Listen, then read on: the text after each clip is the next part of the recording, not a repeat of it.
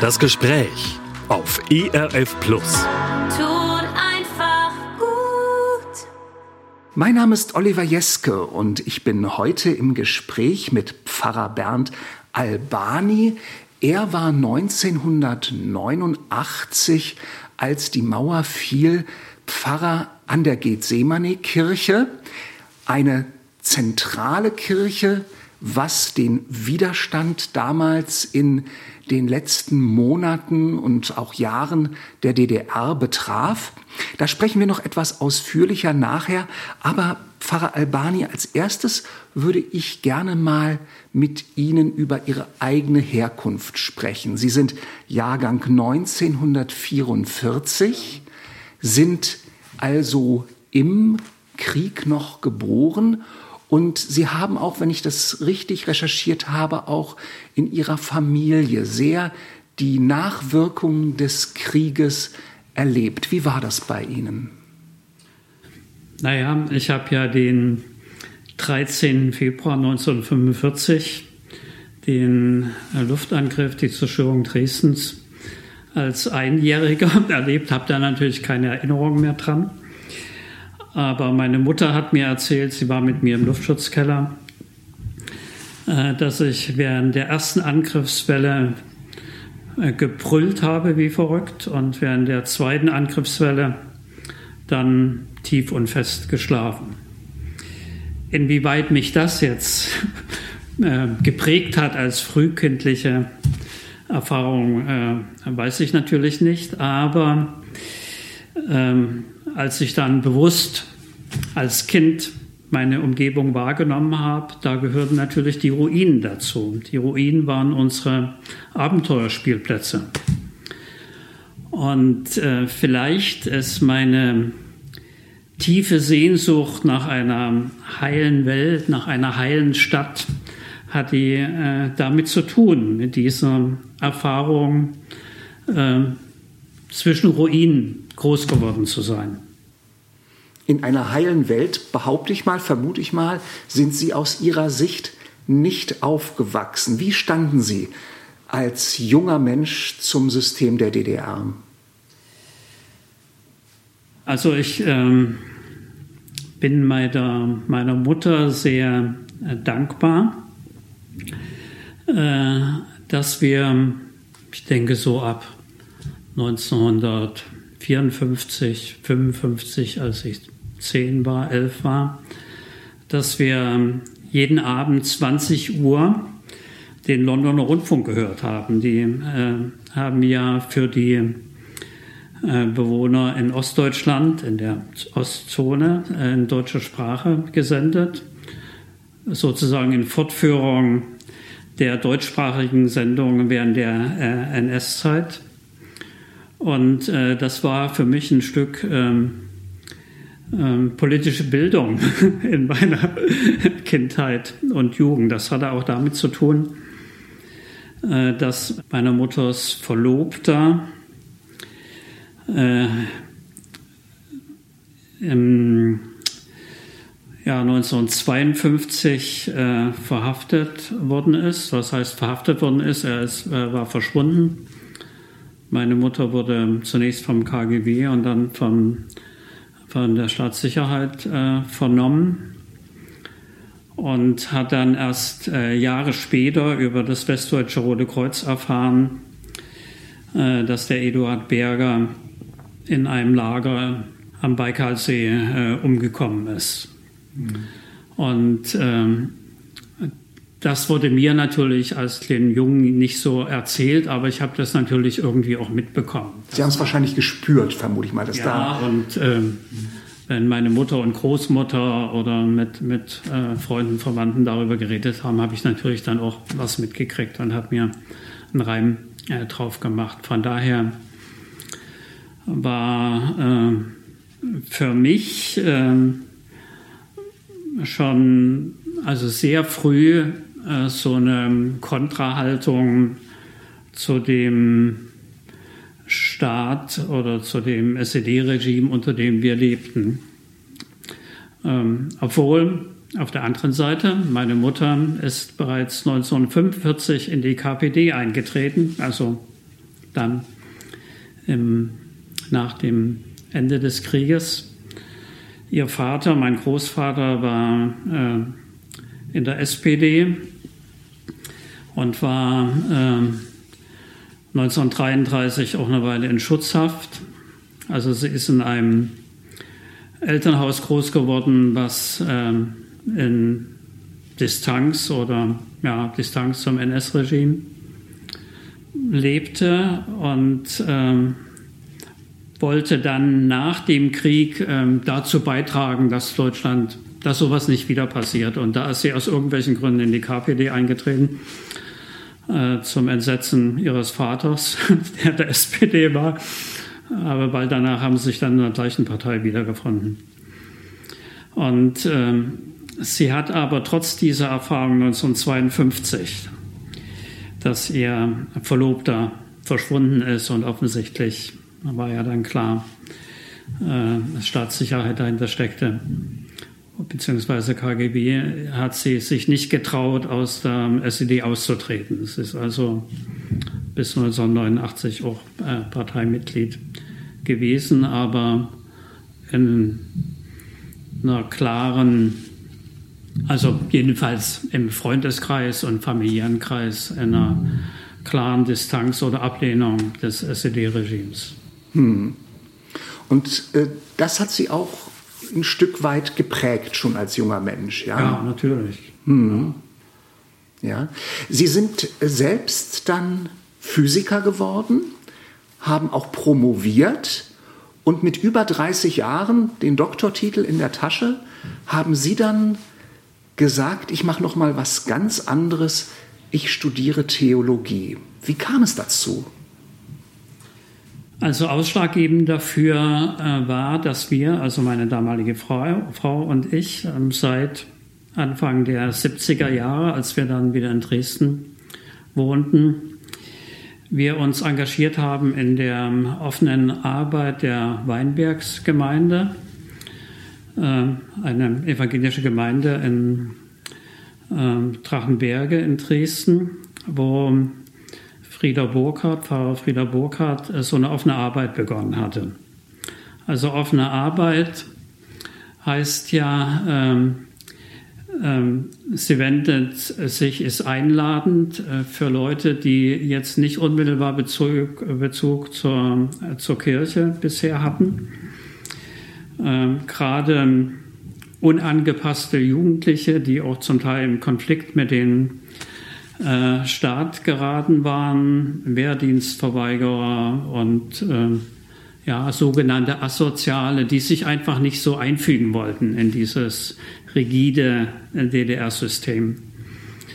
Und ähm, diese äh, offene Arbeit, also da haben wir uns dann zunehmend äh, engagiert. Wir hatten beide den Hintergrund der Erfahrung in, der Studenten, in den Studentengemeinden, meine Frau in Berlin und ich in Dresden, wo wir auch ähm, Kirche als ein ja, offenes und partnerschaftliches Projekt erlebt haben. Und ähm, das war so der Hintergrund. Und dann äh, die, die offene Arbeit in der, in der Weinberggemeinde, wo wir uns sagen, das ist etwas, was in diesem DDR-System gebraucht wird und wo man äh, was Sinnvolles tun kann für äh, Menschen, die dies brauchen. Und ähm, so ein Stück ähm, alternative Lebensweisen auch äh, ja, praktizieren kann. Und ähm, meine Frau war Dolmetscherin für Englisch und Russisch und hat, ähm, war da auch nicht so glücklich, äh, dass sie immer zu irgendwelche technischen äh, Texte für Intertext übersetzen musste. Und ähm, meine Erfahrung in der Verkehrshochschule, wo ich arbeitete in, und in Kooperation mit Leuten aus der TU da wissenschaftlich tätig war, war auch nicht so beglückend, weil ich hatte irgendwie den Eindruck, das, was wir machen, schadet zwar niemanden, aber Nutzen hat letzten Endes auch kaum jemand davon, weil wir so weit weg waren vom internationalen Stand der, der jeweiligen Forschung. Äh, dass das eine ganz nette Beschäftigung war, aber jetzt auch nicht so was, wo ich sagte, dass. Nicht viel mehr als Broterwerb. Ja, und das kam dann so zusammen und da ein bisschen Abenteuerlust und wir hatten gerade äh, auch jetzt dann vier Kinder und so jüngstes Kind war ein Jahr alt. Und da haben wir dann gedacht, da können wir noch mal was Neues machen. Da können wir uns auch in der Richtung, also Kirche als ein Raum, äh, ein Raum der Freiheit auch in diesem rigiden System. Und das hat den Anstoß gegeben, dass wir gesagt haben, okay, wir studieren noch Theologie, haben dem Landeskirchenamt verhandelt und äh, die fanden das auch ganz interessant und haben uns das dann äh, finanziert. In dieser Zeit waren Sie, ich sag mal, kein bequemer Staatsbürger der DDR. Ich habe gelesen, 1978 sind Sie sechs Wochen in Haft gekommen. Erzählen Sie etwas bitte über die Hintergründe, Herr Albani. Also 1976 haben wir mit dem Studium angefangen in mhm. Leipzig am Theologischen Seminar. Und 1977 hatte Rudolf Barrow ein Buch im Westen veröffentlicht, die Alternative zur Kritik des realen, real existierenden Sozialismus. Und ähm, eine Kurzfassung dieses Buches ähm, hatten Freunde von uns ähm, bekommen über ihre Westkontakte. Und wir haben daraufhin in so einem Kreis von interessierten Leuten, Intellektuellen, so eine Gruppe in, in Leipzig um Jürgen und Agathe Israel äh, diese Kurzfassung gelesen. Und das hat uns sehr beeindruckt, weil wir meinten, das war eine interessante Analyse des DDR-Systems, ausgehend äh, von dem Instrumentarium der marxistischen Gesellschaftsanalyse, das mal anzuwenden auf das DDR-System. Sozusagen das System mal mit den eigenen Waffen schlagen. Genau, und er kam zu dem Schluss, das, was in der DDR existiert, ist gar kein Sozialismus, allenfalls ein Sozialismus im Larvenstadium. Und er ist dann an dem Tag, als das Buch ähm, in der Bundesrepublik ähm, erschienen ist, verhaftet worden unter dem Vorwurf äh, Geheimnisverrat und äh, äh, staatsfeindliche äh, Tätigkeit. Alles ganz fadenscheinig. Ja, also wirklich fadenscheinig. Und ähm, ein Jahr später, 1978, äh, war dann inzwischen ein Jahr vergangen und man hatte aber jetzt ein Jahr lang überhaupt nichts mehr von ihm gehört. Also weder in den Westmedien noch dass im Neuen Deutschland mal irgendwas äh, darüber vermeldet wurde. Lebte er eigentlich noch, was war? Und im Freundeskreis haben wir dann darüber natürlich auch gesprochen, kann man irgendwas machen, um das ähm, wenigstens in der begrenzten Öffentlichkeit wieder deutlich machen, da ist ein mutiger Mensch unter äh, völlig falschen Anschuldigungen in Haft und wir wissen nicht, was mit ihm ist. Und äh, da kam ich dann auf die Idee, okay, dann äh, hänge ich mir ein Plakat um, ich fordere Freiheit für Ware und laufe damit durch Leipzig. Und ähm, das habe ich dann auch gemacht, hatte mir äh, überlegt, dass ja in der Verfassung der DDR das Recht auf freie Meinungsäußerung garantiert ist und äh, ich ging davon aus, wenn ich mit dem Plakat, ich fordere Freiheit für Wahre, durch äh, Leipzig laufe, kann ich mich ja auf das, dieses Recht berufen. Und deshalb dürfte es eigentlich nicht allzu viele Probleme geben. Also ich habe mir schon gedacht, dass sie mich vielleicht erstmal wegfangen, aber dann wieder laufen lassen müssen. Äh, die Genossen von der Sicherheit sahen das anders und ähm, ich wurde dann aufgrund von mit Bezug auf Paragraph 214 Absatz A äh, der Beeinträchtigung der Tätigkeit staatlicher Organe in Untersuchungshaft genommen. Die Begründung war interessant mit meinem äh, öffentlichen Auftreten äh, wollte ich ja offensichtlich auch andere Bürger bewegen, in diesem Sinne tätig zu werden. Und dann hätten die Justizorgane der DDR ja nicht mehr frei entscheiden können. Damit wäre ihre Tätigkeit beeinträchtigt gewesen. Und das wäre eine schwere Straftat, die mit längerer Freiheitsstrafe geahndet werden würde. Sodass also auch meine Beschwerde gegen äh, den Haftbefehl damit abgewiesen wurde. Dass ich dann mit sechs Wochen davon kam, das habe ich ähm, auch äh, Bischof Rathke äh, zu verdanken, der damals im Kuratorium des äh, Theologischen Seminars war und den Vorsitz hatte und also der ähm, Bischof von der Mecklenburgischen Landeskirche und der sich dann auch gleich an die staatlichen Stellen gewandt hat. Und äh, so bin ich dann schließlich zum per Strafbefehl zu sechs Wochen Haft verurteilt worden und nach sechs Wochen dann wirklich auch freigekommen. Darf ich fragen, ich vermute mal, Sie hatten vier Kinder, Sie ja. hatten eine Frau und auf einmal so eine ungewisse Zukunft. Was ging da in Ihnen vor?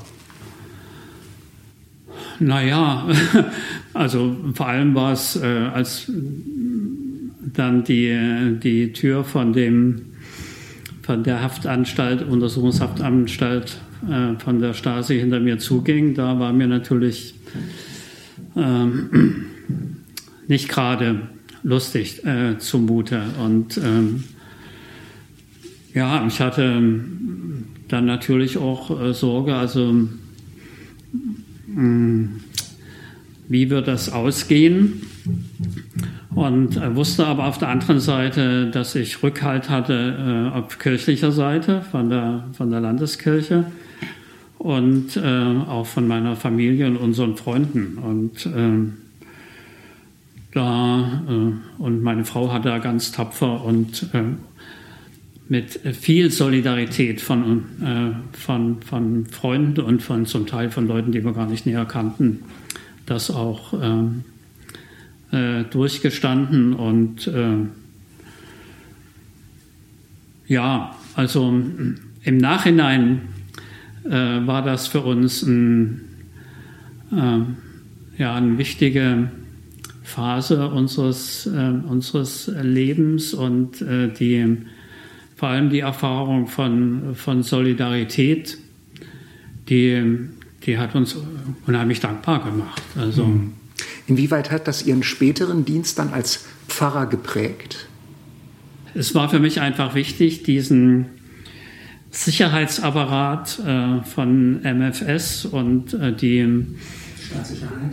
Äh, der, der Staatssicherheit und äh, die gerade die Haftbedingungen auch in der äh, Untersuchungshaft der, der, Staatssicherheit im Unterschied zur normalen Untersuchungshaft, weil ich dann die letzte Woche dann noch in der normalen Untersuchungshaft war. Sie waren also unter verschärften Bedingungen inhaftiert? Ja, also ich habe mich in der, in der normalen U-Haft schon fast wie in Freiheit gefühlt. Das war schon ein großer Unterschied. Äh, und ähm, von daher, als dann später dann Freunde von uns oder besonders einer Harald Wagner dann in Haft war, war das für mich natürlich ganz wichtig, diese Erfahrung äh, zu haben und äh, das auch öffentlich zu machen. Hm. Öffentlich machen hieß, ähm, sage ich jetzt mal, sind Sie auch oppositionell auf die Kanzel gestiegen? Wie haben Sie sozusagen Evangelium mit Existenz in der DDR verbunden? Also äh, was wir, also nicht erst in der Weinberggemeinde, aber äh, eigentlich auch schon in der Studentengemeinde und der Junggemeinde äh, gelernt haben, war äh, biblische Texte als Befreiungstexte zu lesen. Mhm. Und ähm, Kirche zu erfahren als ein, ein Raum äh, der Freiheit, der Freiheit gibt, Freiheit des Denkens und des Austauschs. Und äh, das war für mich, also Bibeltexte unter diesem Gesichtspunkt äh, zu lesen und ähm, diese Botschaft der, der Ermutigung, auch der Ermutigung, sich nicht alles gefallen zu lassen, sondern sich einzumischen und für Menschen einzutreten, die unter diesem System zu leiden hatten. Das war für mich auch das Motiv, überhaupt in den kirchlichen Dienst zu gehen. Und ähm, das habe ich dann, habe das nur, manchmal ist es gelungen, manchmal nicht, natürlich auch in meiner Gemeindearbeit, Jugendarbeit, in der Arbeit mit der jungen Gemeinde, in den Friedens- und Umweltgruppen und äh, natürlich auch in der, äh, in Anführungsstrichen, ganz normalen Gemeindearbeit, in den äh, Predigten am Sonntag. Äh, nicht jetzt, äh, na, irgendwie so aufgesetzt, jetzt ähm, propagandistisch, sondern aus der Botschaft des Evangeliums heraus auch Menschen Mut zu machen, sich nicht von dem System klein machen zu lassen und sich gegen eine Vereinnahmung zu wehren.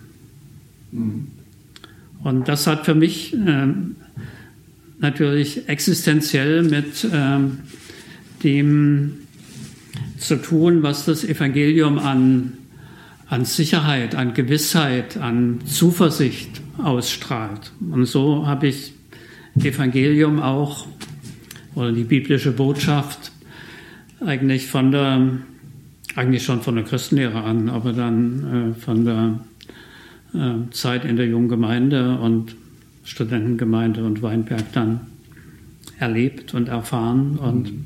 das hat mich geprägt und habe ich versucht weiterzugeben.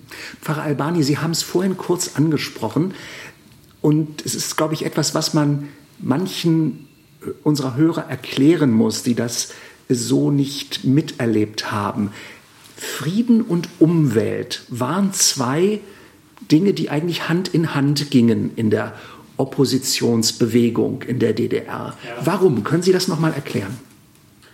Also die Umweltsituation, die schwierige oder die Umweltbelastungen waren in vielen Regionen äh, offensichtlich.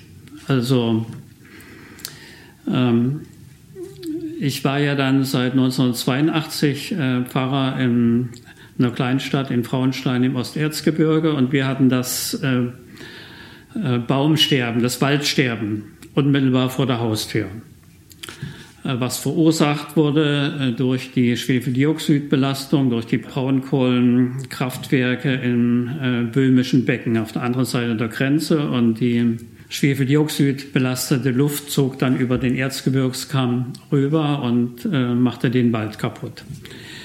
Äh, ganz in der Nähe war Freiberg äh, und in den Muldenhütten, wo ähm, Schwermetallverhüttung betrieben wurde.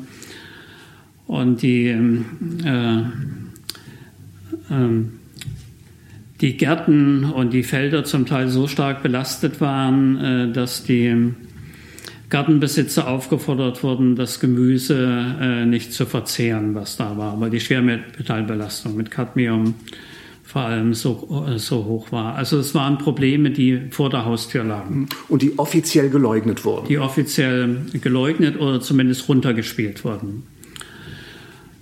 Und das war ein, ähm, ein Anlass für viele äh, zu sagen, also wir müssen das zumindest erstmal öffentlich machen. Und da war Kirche eben der Raum da, wo das möglich war. Äh, in Dresden ist dann dieser ökologische Arbeitskreis der Dresdner Kirchenbezirke entstanden, wo Christoph Ziemer, der Superintendent von ein, ein einer der Dresdner Superintendenten, eine wichtige Rolle gespielt hat, der dann die ökumenische Versammlung ja auch äh, moderiert hat, die ökumenische Versammlung für Frieden, Gerechtigkeit und Bewahrung der Schöpfung.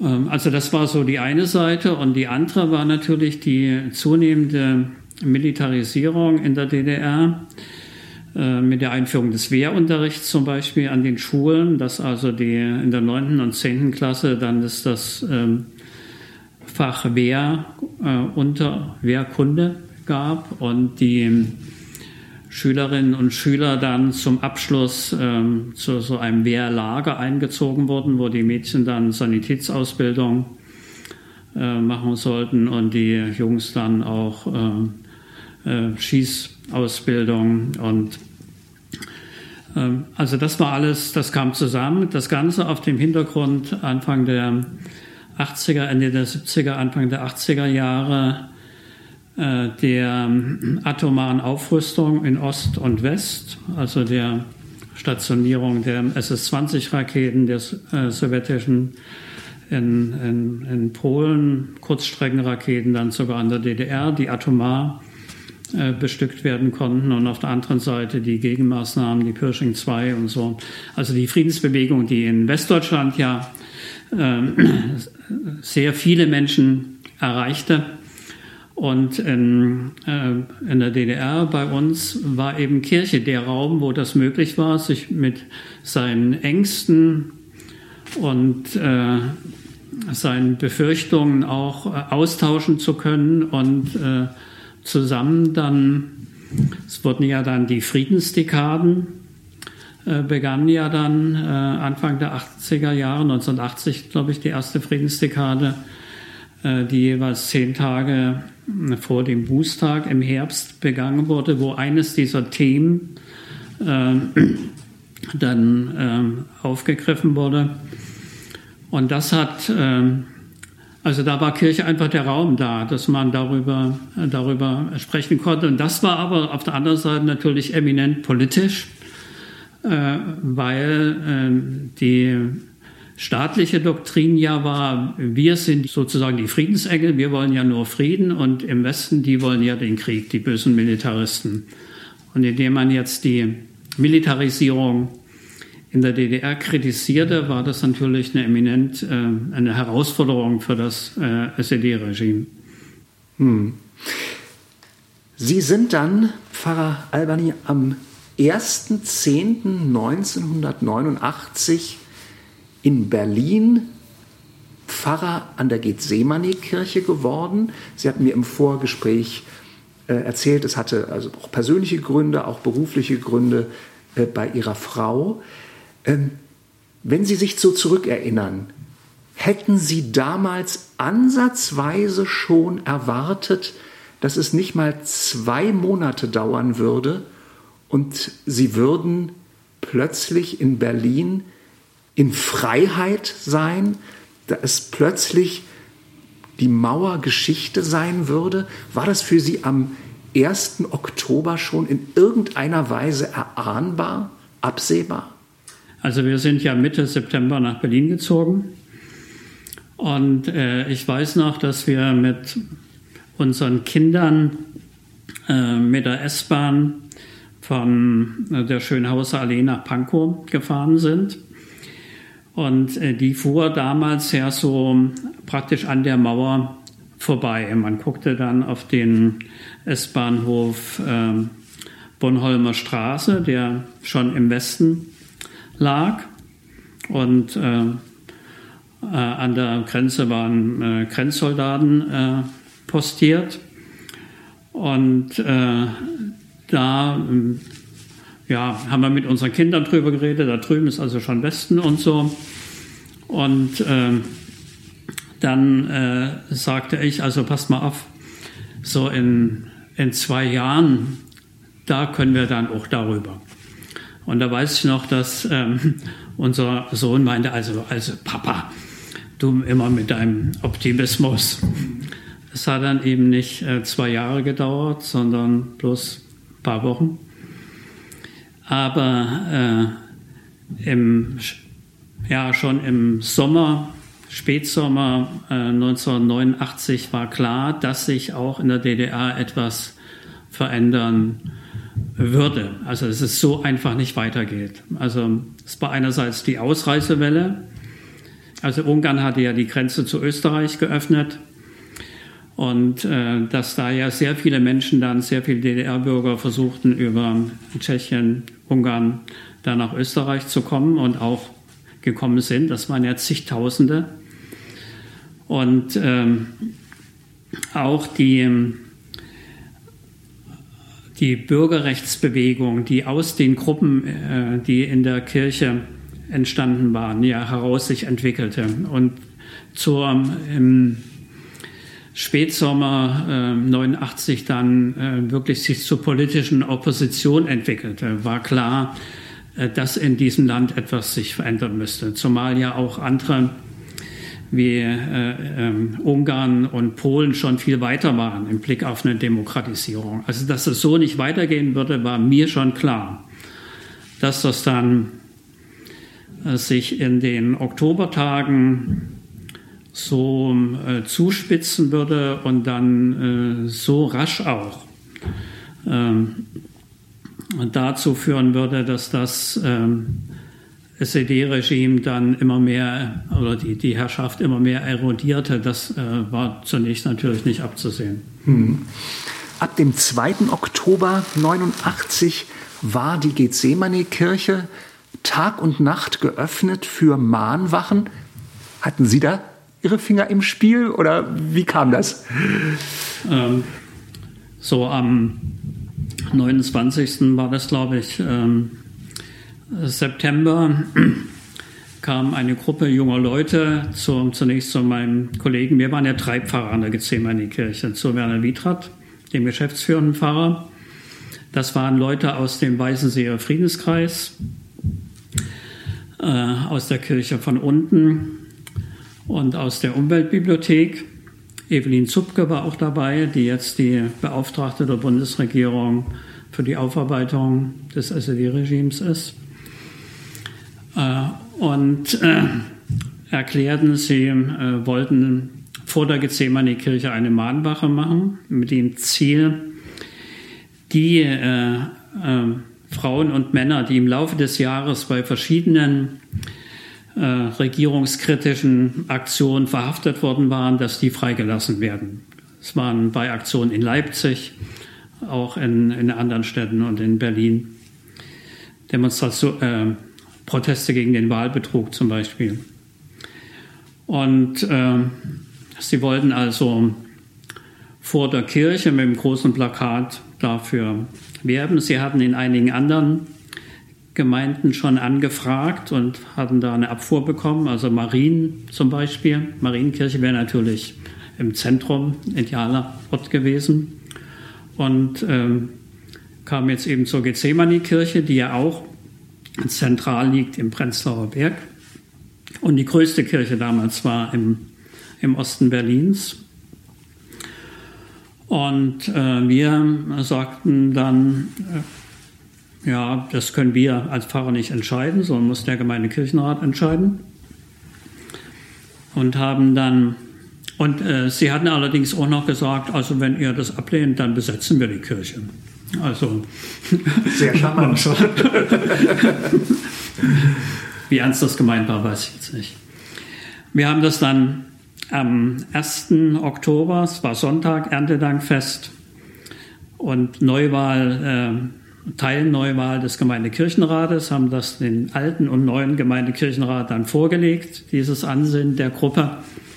Und nach einer sehr ernsthaften Diskussion, und zwar allen klar, das ist mit erheblichem Risiko verbunden, weil es ja waren ja die, der, praktisch der Vorabend des 7. Oktobers, an dem 40 Jahre DDR nach dem Willen von Honecker und seinen Leuten als Erfolgsgeschichte gefeiert werden sollte und ähm, hat dann der Gemeindekirchenrat einmütig entschieden, ja, die Mahnwache darf stattfinden. Und äh, wir hatten dann am Tag darauf, am 2. Oktober, begann dann die Mahnwache. Und im Gemeindekirchenrat hatten wir dann äh, entschieden, dass jeden Abend 18 Uhr eine Fürbittandacht stattfindet mit einem ausführlichen Informationsteil äh, das ähm, Telefon, der Telefonanschluss äh, des Gemeindebüros, der war schon seit Anfang des Jahres, war so eine Vereinbarung, die hatte Stolper auch da äh, mit ähm, auf den Weg gebracht mit den Vertretern der, der Gruppen, der Friedens-, Umwelt- und Gerechtigkeitsgruppen in Berlin, die sagten, wir brauchen einen Telefonanschluss, wo wir uns austauschen können, vernetzen können. Und ähm, das war also das Gemeindetelefon der Gethsemane-Gemeinde und das war Tag und Nacht besetzt, sodass wir da auch in dieser Zeit dann immer aktuelle Nachrichten aus äh, anderen Regionen, Dresden, Leipzig, Rostock und so weiter bekamen und dann weitergeben konnten. Die Kirche war dann vom dritten Tag der Mahnwache an, also vom äh, 4. Oktober an allabendlich überfüllt. Also sie war sowieso Tag und Nacht geöffnet und äh, wir haben dann so geschätzt, dass an die 3000 Leute jeden Abend äh, da kamen und über das offene Mikrofon konnten dann über die aktuelle Situation oder über Initiativen, die es gab. Also Theaterleute haben zum Beispiel Resolutionen erfasst, äh, Musiker. Und das wurde dann, äh, das ist ja alles in, der, in den DDR-Medien nicht äh, publiziert worden. Und so war das also eine Möglichkeit, viele Leute äh, zu erreichen. Hm. Pfarrer Albani, Sie haben den 7. Oktober schon erwähnt. Groß, pompös feierte man den Nationalfeiertag, 40. Jahrestag der Staatsgründung der DDR. Wie haben Sie diesen Tag erlebt? Äh, der 7. hatte äh, seit dem Mai 1989 noch eine besondere Bedeutung. Am 7. Mai 1989 fanden in der DDR Kommunalwahlen statt. Das waren ja eigentlich keine Wahlen. Also, aber mh, hm, wir hatten dann über unsere Netzwerke von Friedens-, Umwelt-, Gerechtigkeitsgruppen uns verabredet, dass wir diesmal äh, möglichst, ähm, also nicht flächendeckend, aber regional, die äh, Wahlergebnisse kontrollieren wollten, dass wir uns verabredet hatten, bei der Auszählung, die ja öffentlich war, dabei zu sein und zu notieren, wie viele mit Nein gestimmt haben. Das war mit Nein stimmen war gar nicht so einfach. Man musste nämlich jeden Namen einzeln durchstreichen auf dieser Einheitsliste. Und wir haben, haben dann die Ergebnisse zusammengetragen und konnten nachweisen, dass die Ergebnisse gefälscht waren. Obwohl das gar nicht nötig war. Es wären, wären trotzdem vielleicht ähm, 95 Prozent gewesen, aber eben nicht 99 oder 98, so und so viel. Und ähm, von da an, unsere Einsprüche wurden alle abgewiesen. Von daher gab es dann in verschiedenen Regionen äh, an jedem siebten des Monats ein, eine Protestaktion. Und in Berlin war das äh, man hatte sich so informell verabredet. Wir treffen uns am 7. 17 Uhr auf dem Alexanderplatz und pfeifen auf die Wahl. Bringt äh, Trillerpfeifen mit. Ähm, an der Sophienkirche gab es ein, äh, eine relativ große Aktion auch im, am 7. Juni, wo dann Leute auch verhaftet wurden. Und äh, von daher war klar, auch an dem 7. Oktober würden sich wieder 17 Uhr an der Weltzeituhr äh, Leute treffen, um gegen die Wahlfälschung zu protestieren. Und nun war der 7. Oktober ja außerdem der 40. Jahrestag und nun haben wir alle mit Bangen und Spannung erwartet, was wird an diesem 7. passieren. Äh, unser Sohn David äh, ist da auch losgezogen zu, zum Alex, hat natürlich so unsere Bedenken. In der Gethsemane-Kirche war 18 Uhr die Andacht. Lief, also Polizei stand sowieso draußen äh, an den Eingängen zum Kirchengelände und gegenüber und so. Also wir waren immer schön bewacht. Und äh, bereits so am Nachmittag hatte Polizei dann den Zugang zur, zur Schönhauser Straße abgeriegelt. Aber die Fürbitandacht war wieder überfüllt und ähm, lief alles soweit äh, ruhig ab. Und ähm, wir, ich war dann, bin dann wieder gegenüber ins, ins Gemeindehaus, wo wir wohnten, gegangen, weil ich am nächsten Tag äh, die Predigt übernommen hatte, um mir noch ein paar Gedanken zu machen. Und äh, dann kriegte Werner Witra, der geschäftsführende Pfarrer, einen äh, Anruf von Herrn Musler aus dem Roten Rathaus. Herr Musler war der Referent für Kirchenfragen beim Magistrat, dass ein paar tausend Leute unterwegs seien äh, Richtung Gethsemane-Kirche. Wir sollten die Kirche aufmachen. Was natürlich witzig war, weil die Kirche sowieso Tag und Nacht auf war. Wir sind dann also rüber zum zur Kirche. Und äh, ich glaube, Probes Vorjahren kam dann auch.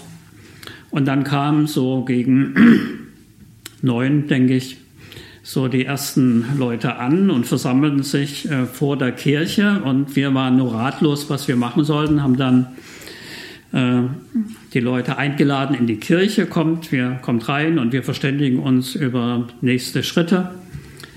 Aber die Mehrheit äh, wollte weiter auf der Straße sein. Also die Losung kam dann auf die Straße, auf die Straße, Demokratie jetzt oder nie und sie zogen weiter. Und im Laufe der Nacht kamen dann die ersten und berichteten von brutalen Vorgehen der, der Sicherheitskräfte, die dann in den Nebenstraßen der Kirche die Leute eingekesselt haben und es wurden dann über 500 Personen verhaftet und in Polizeikasernen und andere Zuführungspunkte gebracht, wo sie menschenunwürdig behandelt wurden, drangsaliert wurden, geschlagen und äh, äh, also es war unsäglich, was dann an Berichten kam. Ähm, ich habe das dann äh, im Gottesdienst auch am, am, Sonntag dann, also am Morgen darauf, dann 10 Uhr Gottesdienst dann auch äh, so thematisiert, also mit vorgebracht. Und im Anschluss daran hatte die Mahnwachengruppe, die also die Mahnwache initiiert hatte, zu einer Pressekonferenz eingeladen ins Gemeindehaus. Es waren ja sehr viele ausländische Journalisten akkreditiert zum 40. Jahrestag der DDR. Und der Gemeindekirchenrat hatte dann gesagt, ich solle von der Gemeinde her auch mit da äh, auf dem Podium sein. Und die, äh, der Gemeinderaum war überfüllt von allen möglichen westlichen Korrespondenten.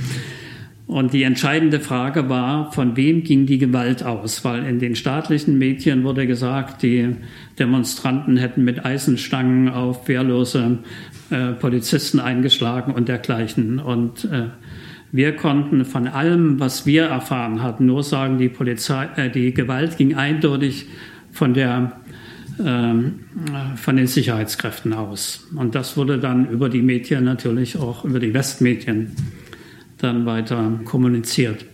Ja, also das waren für mich so diese Tage. Und dann war die große, äh, war erstmal die Frage, was wird am nächsten Abend passieren? Und da haben sich die äh, am, am 8.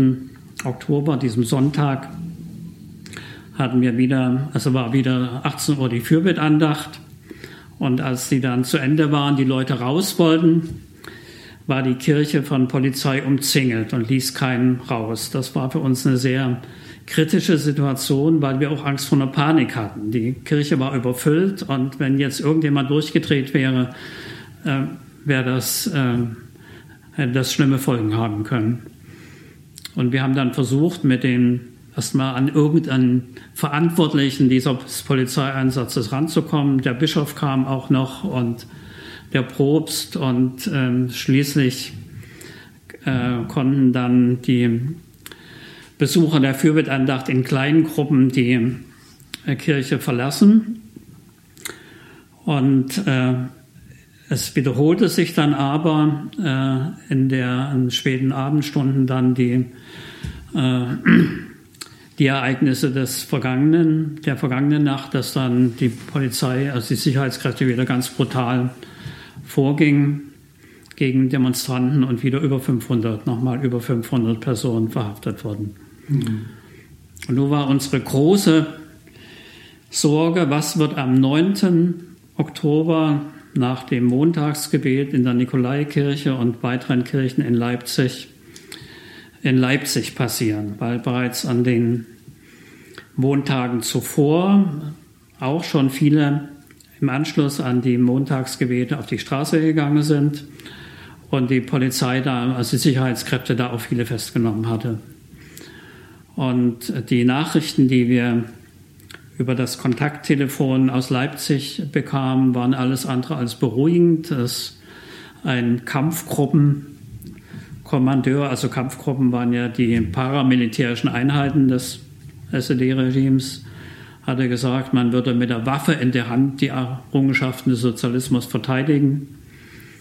Krankenhäuser waren angewiesen worden, Blutkonserven bereitzuhalten, Betten freizuhalten. Das klang alles sehr bedrohlich.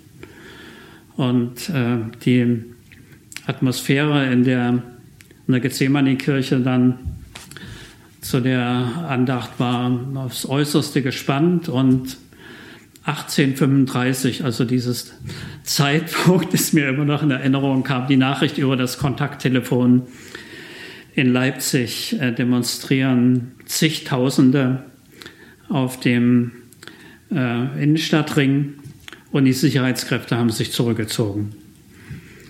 Und das war diese Botschaft konnten wir dann den Versammelten in der Gethsemane-Kirche dann weitergeben und es war, ähm, und es war ein ungemein bewegender äh, Moment. Und äh, wir zogen dann raus auf die, auf die Straße, viele mit Kerzen in der Hand und versammelten uns dann auf dem Vorplatz der Kirche, waren dann auch lange und in vielen Fenstern der umliegenden Häuser brannten auch Kerzen. Und äh, da war mir klar, und so ging es wohl vielen auch, äh, also wir haben noch längst nicht gewonnen, aber ab jetzt ist alles anders. Und wir schaffen das. Pfarrer Albani, Sie haben mir, finde ich, sehr plastisch und mit viel Herzblut dargelegt, was der 9. Oktober für Sie und viele andere Menschen in Berlin und nicht nur in Berlin bedeutet hat. Einen Monat später fiel die Mauer, DDR, ein Regime, das Menschen im eigenen Land eingesperrt hatte, war plötzlich Geschichte. Jetzt blicken wir heute Jahrzehnte später auf dieses Geschehen zurück. Aus Ihrer Sicht, was sind die wichtigen Lehren dieser Erlebnisse von damals aus Ihrer Sicht für heute? Was muss heute, sage ich jetzt mal, im kollektiven Gedächtnis aus Ihrer Sicht unbedingt präsent sein? Also Kirche in der DDR äh, war für mich ein Ort der Kraft, eine Insel der Freiheit und eine Schule der Demokratie. Und äh, das sollte sie generell sein. Und äh, ist sie für viele Menschen auch, auch heute. Äh, und in dieser Situation, in der wir uns jetzt heute wiederfinden, also einerseits mit diesen furchtbaren internationalen äh, Krisen, also sei es nun im, im, im Nahen Osten, die, der Überfall der Hamas auf äh, Israel und die Folgen, die das jetzt äh, hatte, der Krieg von der Putin-Regierung gegen äh, die Ukraine und all der anderen Krisen, äh, die es gibt, denke ich, ist für mich äh, Kirche ja auch ein Ort äh, der Hoffnung. Also dass das Evangelium eine Hoffnungsperspektive äh, vermittelt. Dass auch in schwierigen Zeiten und in Krisenzeiten wir aus diesem Kraftpotenzial, die das Evangelium, die biblische Botschaft vermittelt, äh, einerseits äh, gegen die Resignation immer wieder Impulse bekommen. Also wir sind ja nicht, ähm, nicht davor gefeit zu, zu resignieren. Also als Potenzial gegen die Re äh, Resignation und auch in Situationen, wo es uns ausweglos erscheint, trotzdem die ähm, Werte der christlichen Tradition zu verteidigen und zu vermitteln. Und dass wir dafür diesen Schatz haben der kirchlichen Gemeinschaft, der Gottesdienste, der, der Gruppen in, innerhalb von Kirche. das ist für mich eine der Lehren aus diesen äh, spannenden Jahren, 80er Jahren. Pfarrer Bernd Albani, ganz herzlichen Dank für das Gespräch. Danke für die Einblicke, die Sie uns gegeben haben. Das war ERF Plus, das Gespräch. Weitere Informationen sowie den Download zu dieser Sendung finden Sie in unserer Audiothek unter erfplus.de. ERF Plus.